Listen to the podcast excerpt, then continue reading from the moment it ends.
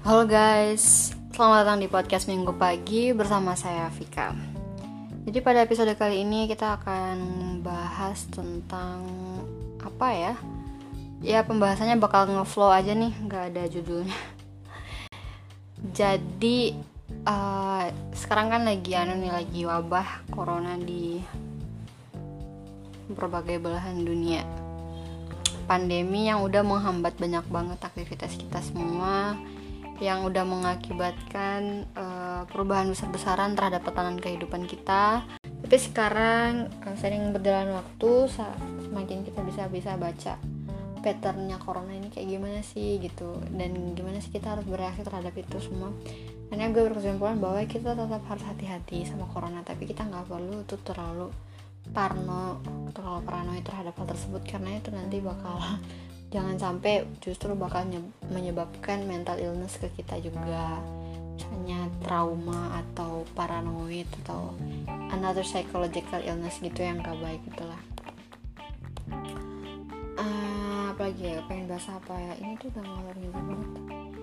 Itu malam minggu sebenarnya tapi gue tuh lagi melarikan diri dari uh, proposal tesis gue. Sebenarnya nggak nggak susah sih cuma membosankan nggak tau kenapa pokoknya gimana gitu tuh kayak lari terus gitu. Gitu kayak nyari-nyari alasan aja. Misalnya gue udah duduk tuh di, di laptop gue gue mikir aduh gue lapar gue harus masak dulu gue harus makan dulu. Pas duduk aduh gue kekenyangan nih kayak nggak bisa baca deh gue harus duduk dulu bentar. Nah, setelah itu gue ngantuk setelah itu kadang gue tidur juga sampai ya itulah progresnya tuh kayak merangkak banget gitu. Uh, jadi tadi gue baca buku tentang apa sih buku tentang Hitler Files, A Story About the Fourth Reich. Jadi ini buku tentang uh, ini Nazi tentang Hitler uh, pasca Perang Dunia satu sama Perang Dunia 2 dan Reich yang keempat yang di diramalkan yang bakalan jadi Reich keempat tuh di mana gitu. Dan menurut bukunya sih Amerika Serikat. Kalau kalian pengen tahu alasannya kalian baca sendiri bukunya. Ini tulisannya siapa nih? Tulisannya Rabi Shapsi Bulman. Lumayan sih bukunya bagus.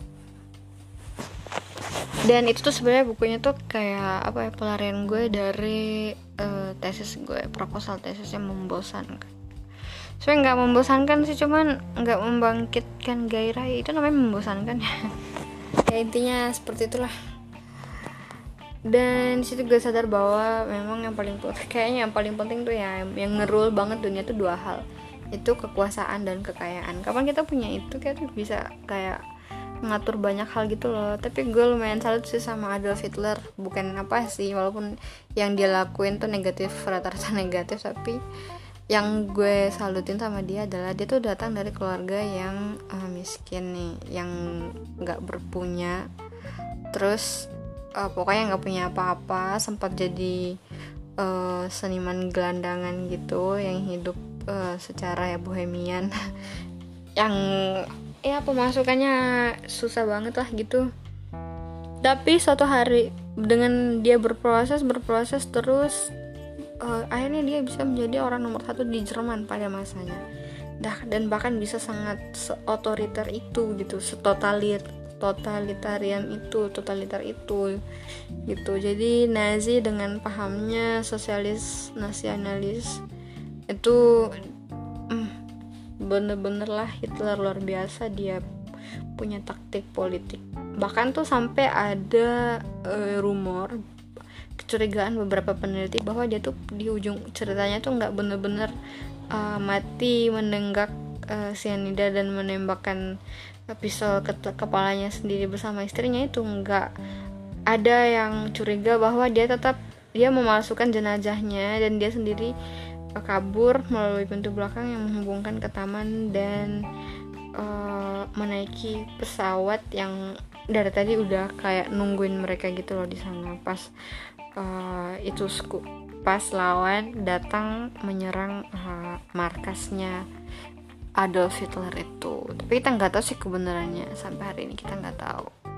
Jadi Hitler itu saking cerdiknya dia tuh kalau ada ada pertemuan gitu yang kira-kira membahayakan dirinya dia tuh sering memalsukan dirinya. Jadi ada sekitar tiga laki-laki yang mirip dengan Hitler yang biasa dia kirim untuk menghadiri acara-acara tertentu di mana dia merasa mungkin itu nggak aman buat dia gitu.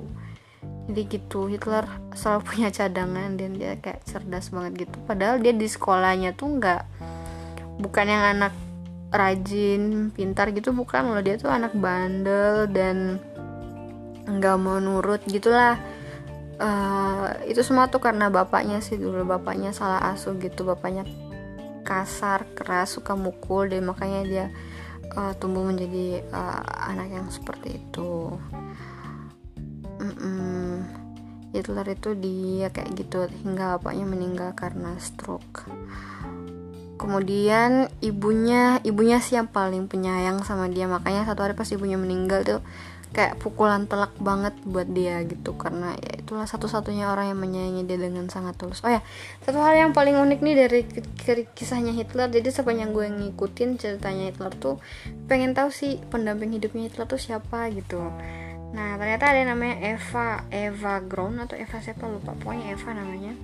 Nah itu yang udah mendampingi Hitler uh, selama beberapa saat ketika ya dia um, menjabat sebagai Führer di Jerman.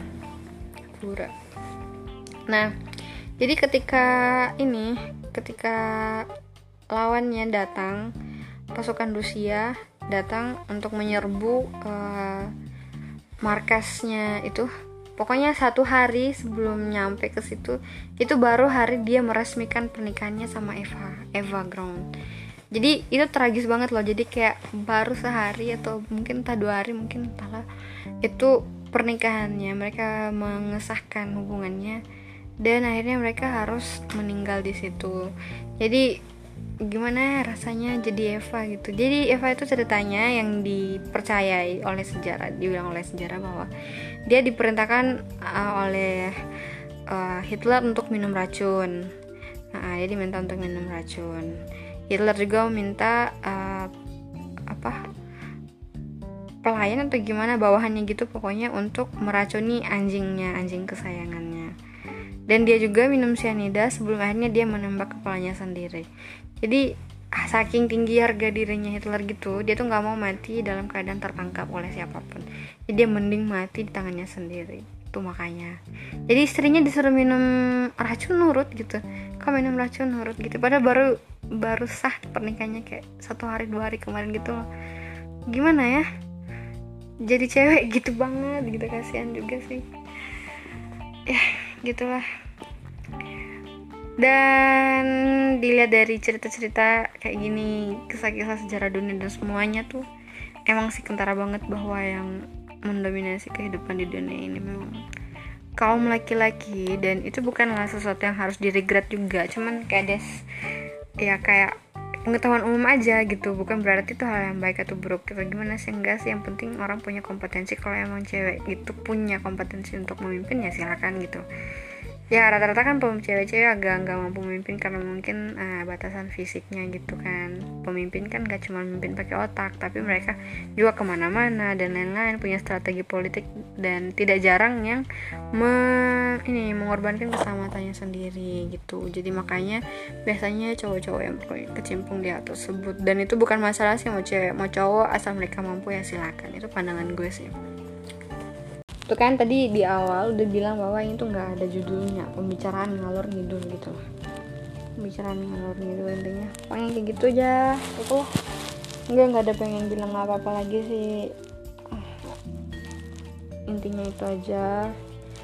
Uh, stay safe stay healthy tetap jaga protokol kesehatan tetap beraktivitas dan tetap produktif. Walaupun di tengah-tengah pandemi corona yang kita masih nggak tahu nih kejelasannya kayak gimana gimana kurvanya naik turun landainya yang secara umum. Karena secara kita nggak pernah benar-benar melakukan swab test secara uh, masif untuk seluruhan penduduk kita sehingga kita bisa tahu siapa sih yang benar-benar kena corona atau enggak. Gitu. Dan corona ini emang nature dari virus itu kayak kayak gimana gitu. Kita cuma kita semua masih dalam fase tebak menebak jadi jangan lupa jaga kesehatan uh, tetap berdoa dan um, tetap produktif. Jadi sampai jumpa di episode selanjutnya. Ini nih udah ngalur ngidul banget. Uh, thank you udah mendengarkan sampai akhir. Sampai jumpa bye bye